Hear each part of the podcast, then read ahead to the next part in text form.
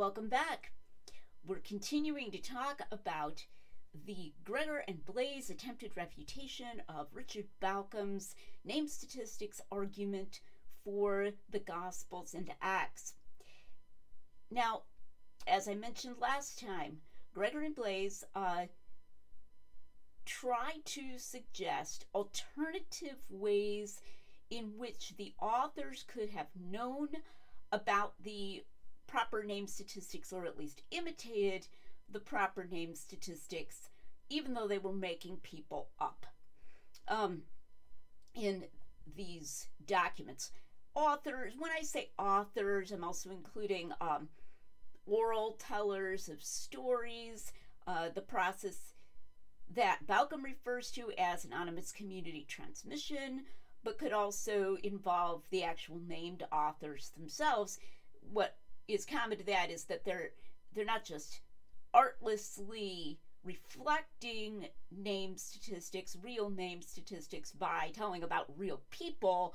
Rather, they're inventing people in their stories, and then that uh, happens to reflect real name statistics.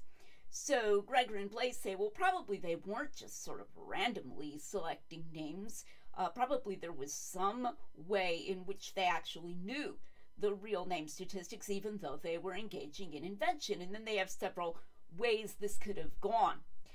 One of them concerns the Maccabees.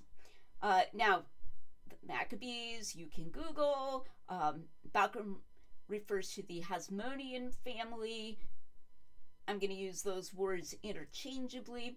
In the 100s BC, uh, this is the story ultimately behind Hanukkah, the uh, Maccabean family rose up and uh, chased out the the Greek rulers, especially Antiochus Epiphanes, who had attempted to impose pagan Greek practices upon the Jews. Uh, far more so, by the way, than the Romans. Later on, the Romans didn't really attempt to impose their pagan practices on the Jews, um, but the the Greeks did, and so it was this you know, great thing where the they were defending themselves and driving the um, the Greeks out of Judea.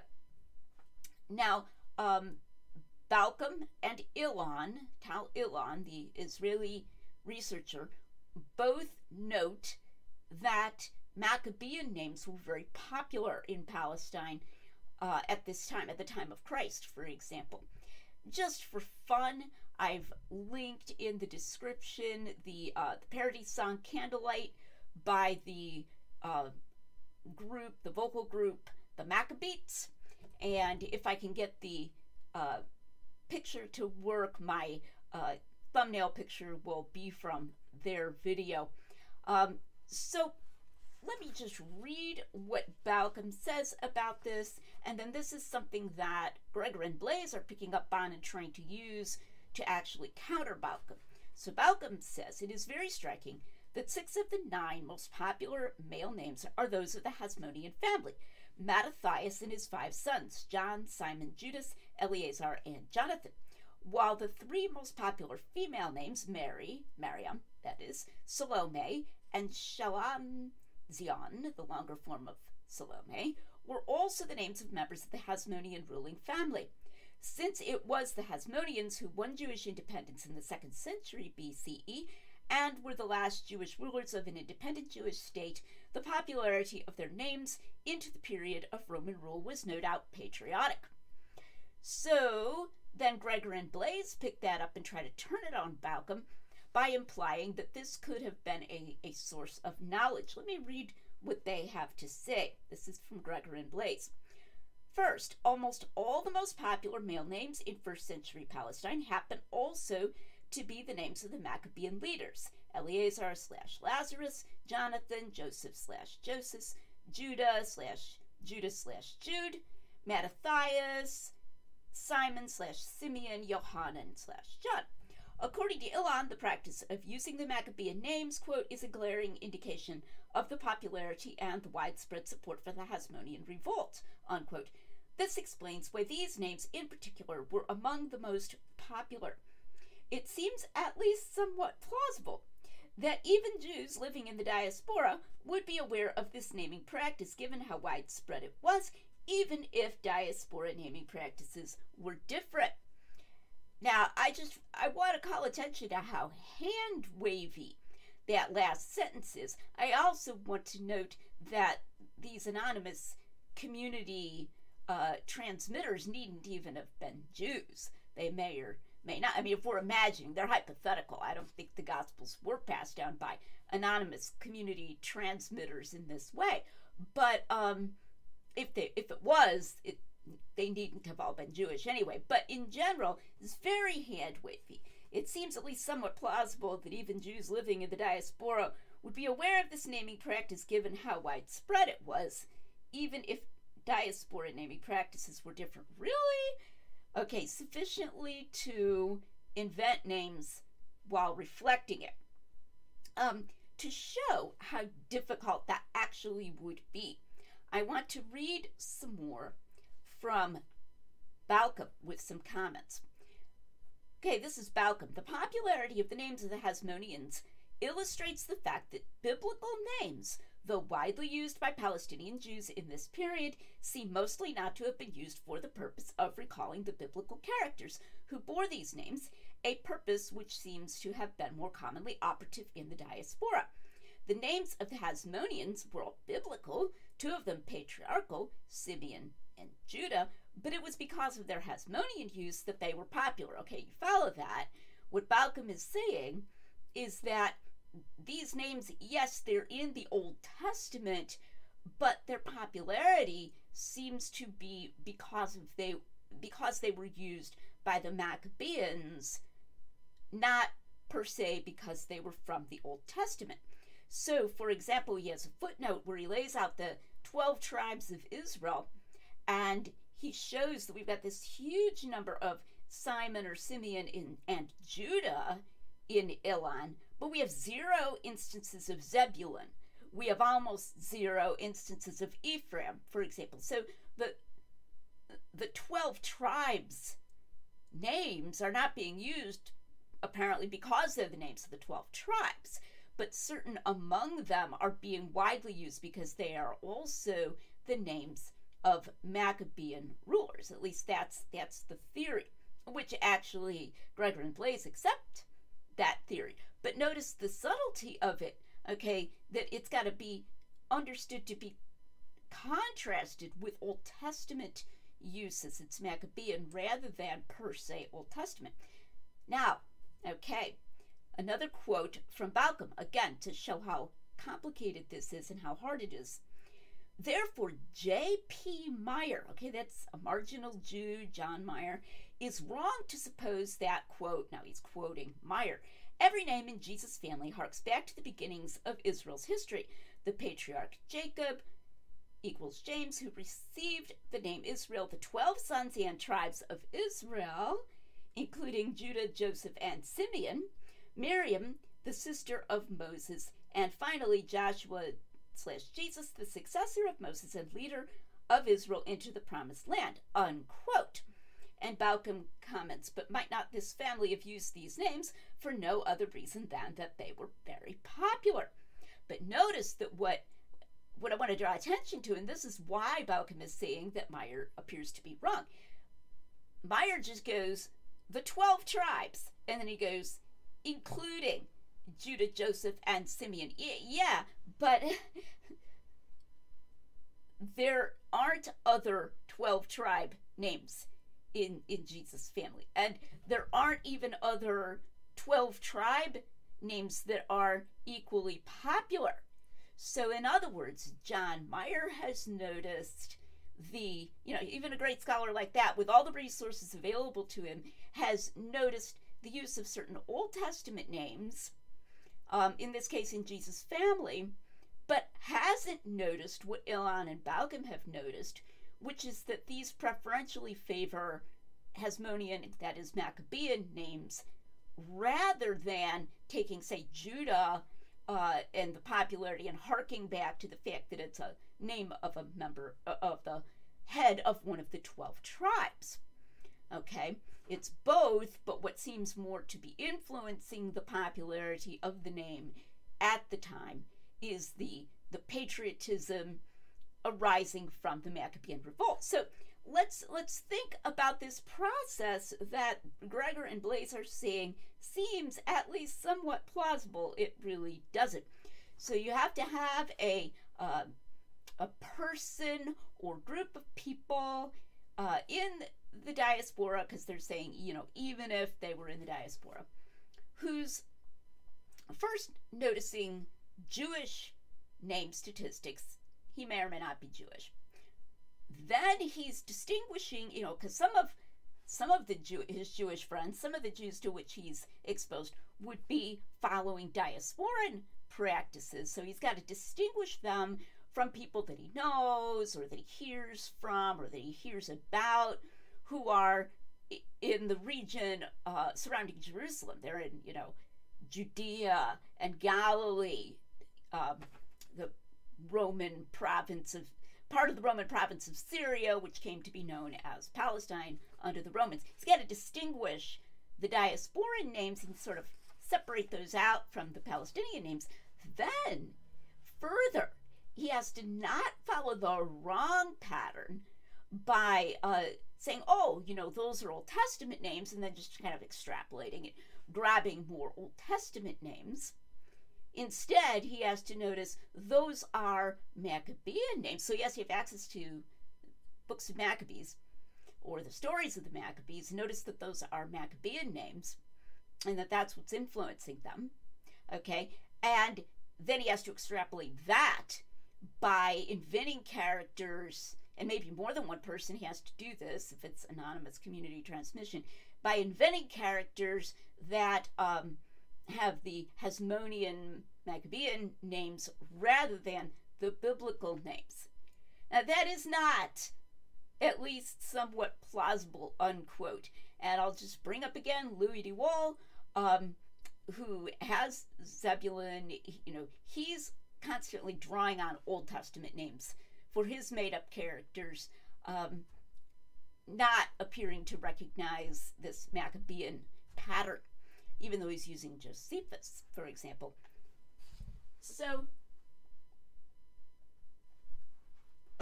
this is an incredibly complicated process. In fact, it's so complicated that it would actually be easier, it would actually be simpler for an inventor, a fictionalizer, if he's got that access to uh, Palestinian name statistics and he's able to gather them and, you know, uh, note a statistical uh, pattern, he might as well just imitate that statistical pattern, taking it back to, uh, oh, you know, this is the Maccabees. It's just like an extra detour. He doesn't really need to know the reason why, you know, Judah and Simon and, and um, you know, John and so forth are more popular than Zebulun, Naphtali, Ephraim. He just needs to notice that they are more popular. He might as well just make use of that directly. So it's it's not this this Maccabean theory is not helpful at all. Um, now again, to to notice how hand wavy uh, Gregor and Blais are about this kind of thing. Um, I'm going to bring up another of their so-called, you know, sources or considerations or ways that the authors or tradents of the uh, New Testament, the gospel stories, could have been aware of these name statistics, namely the authentic Pauline epistles. So, this is what they say about this.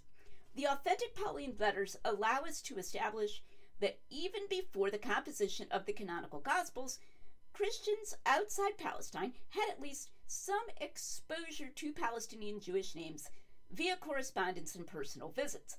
I'm just going to pause there and comment. Did somebody deny that um, Christians outside of Palestine visit, visited or uh, had letters from the Jewish area or from Palestine? Nobody denied that what we're saying is that that's not a good way to get a, a bird's eye view of the uh, actual name statistics. Okay, so uh, at least some exposure is putting it mildly. So now I'm going to continue and read the, the last sentence of this quote from Gregor and Blais. Indeed, I love it when people use indeed that way. Indeed, Jerusalem leaders mentioned by Paul include persons bearing popular Palestinian Jewish names, parenthesis, James and John. Okay, those are the only Jerusalem leaders mentioned by Paul who bear popular Palestinian Jewish names, namely James, the brother of Jesus, and John, um, the son of Zebedee. Uh, he didn't say the son of Zebedee, but that's presumably who it is. So, literally, Paul names two people who bear popular Palestinian names. In no way does he note that they bear popular Palestinian names. And that somehow means that he, and they put authentic Pauline epistles into their chart of other ways that people could have known uh, Palestinian name statistics. They literally put Pauline epistles into their chart, and then they've got to put a little yes, only by James and John. And he only has one apiece of each of them. So there's like nothing in the Pauline epistles that's going to tell a reader that these are popular names. In fact, he also refers, um, you know, more often than to John, to uh, Peter, whom he also calls Cephas. Um, he has quite a bit about Peter. Those are not popular, and we don't find uh, the authors of the Gospels and Acts uh, making up other Peters, you know, or other Cephases.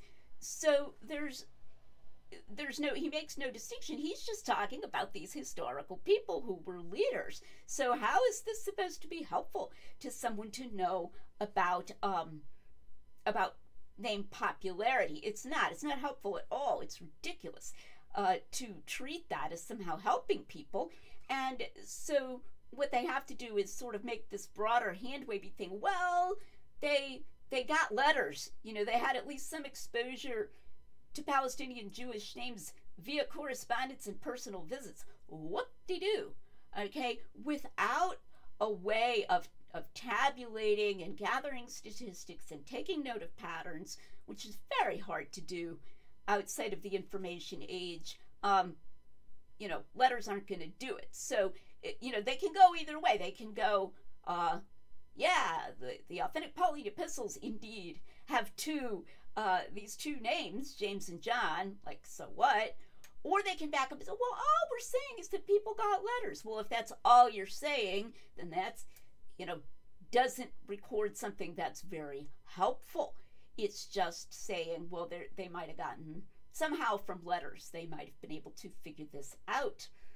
Um, the use by Gregor and Blais of the Maccabean names, like in that same in that same chart, uh, with the Pauline epistles, uh, it is meant to make it look like there's some simpler process that these anonymous community persons or the authors, whoever they were, might have undertaken than brute collection of data in a non information age. But actually, it is just that. It is. It would just have to be brute collection of data, which is so hard that even modern authors and scholars, like for example John Meier, have failed to notice uh, the relevant patterns. Um, and in fact, to compare it to the Maccabean rather than the biblical names is even harder.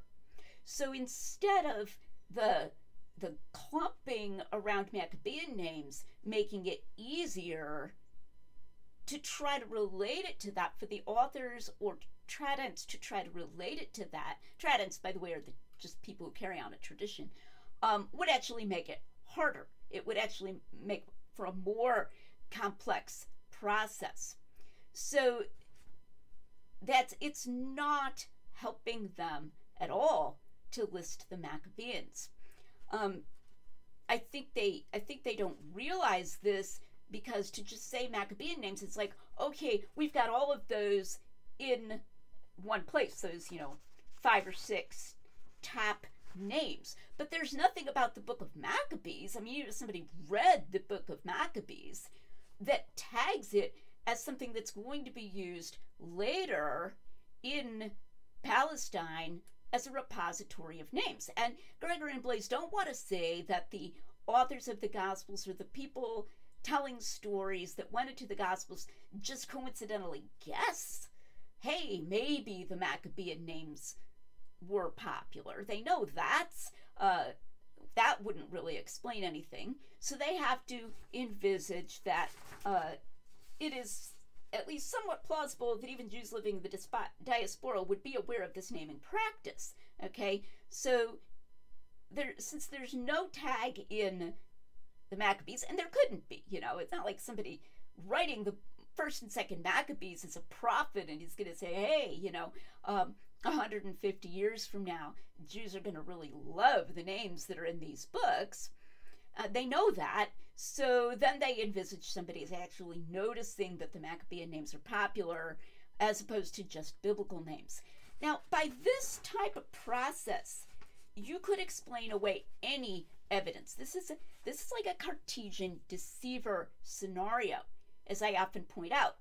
So, sure, you can spin out your theory to such an extent that any evidence for reliability will be uh, treated as hey, maybe somebody else noticed that this would be uh, realistic, no matter how complicated it would be for him to notice that, and then he made use of it in making stuff up. And, and you'd have to have multiple people doing this as well, because this these statistics are composed from multiple gospels. Um, but that doesn't prove anything. It's just another Cartesian type of scenario that piggybacks off of the more simple realistic scenario. And the more simple realistic scenario is that these Maccabean names were in fact popular due to um, patriotism, as Bauckham says, and that parents did call their sons by these names, and that then the people in the Gospels are in fact real people. They have these names. Maybe it may even be that some of the parents were were not aware of the uh, Hasmonean connection. You you could have somebody who hears and likes the name Leo and names their son Leo, even though the popularity of Leo was originally because of the actor Leo DiCaprio. The parent doesn't need to know that. Um, but one way and another, that could lie causally behind it. And then it just in this very natural fashion, by telling about real stories about real people, we get these statistics, which people like Ilan and Bauckham can later notice. That is by far the simpler hypothesis than someone somehow, you know, via correspondence and observation, waves hands, figuring that out and then putting it in their document. So I just want to point out very strongly again the fact that a lot of these names are in the books of Maccabees does not help fictionalizers. Um, and Gregory and Blais don't seem to know this. It just ends up being another extremely roundabout scenario attempting to explain away evidence that actually points more simply to historicity. Okay, come back next time when we will continue going over these alternative scenarios by Gregory and Blais.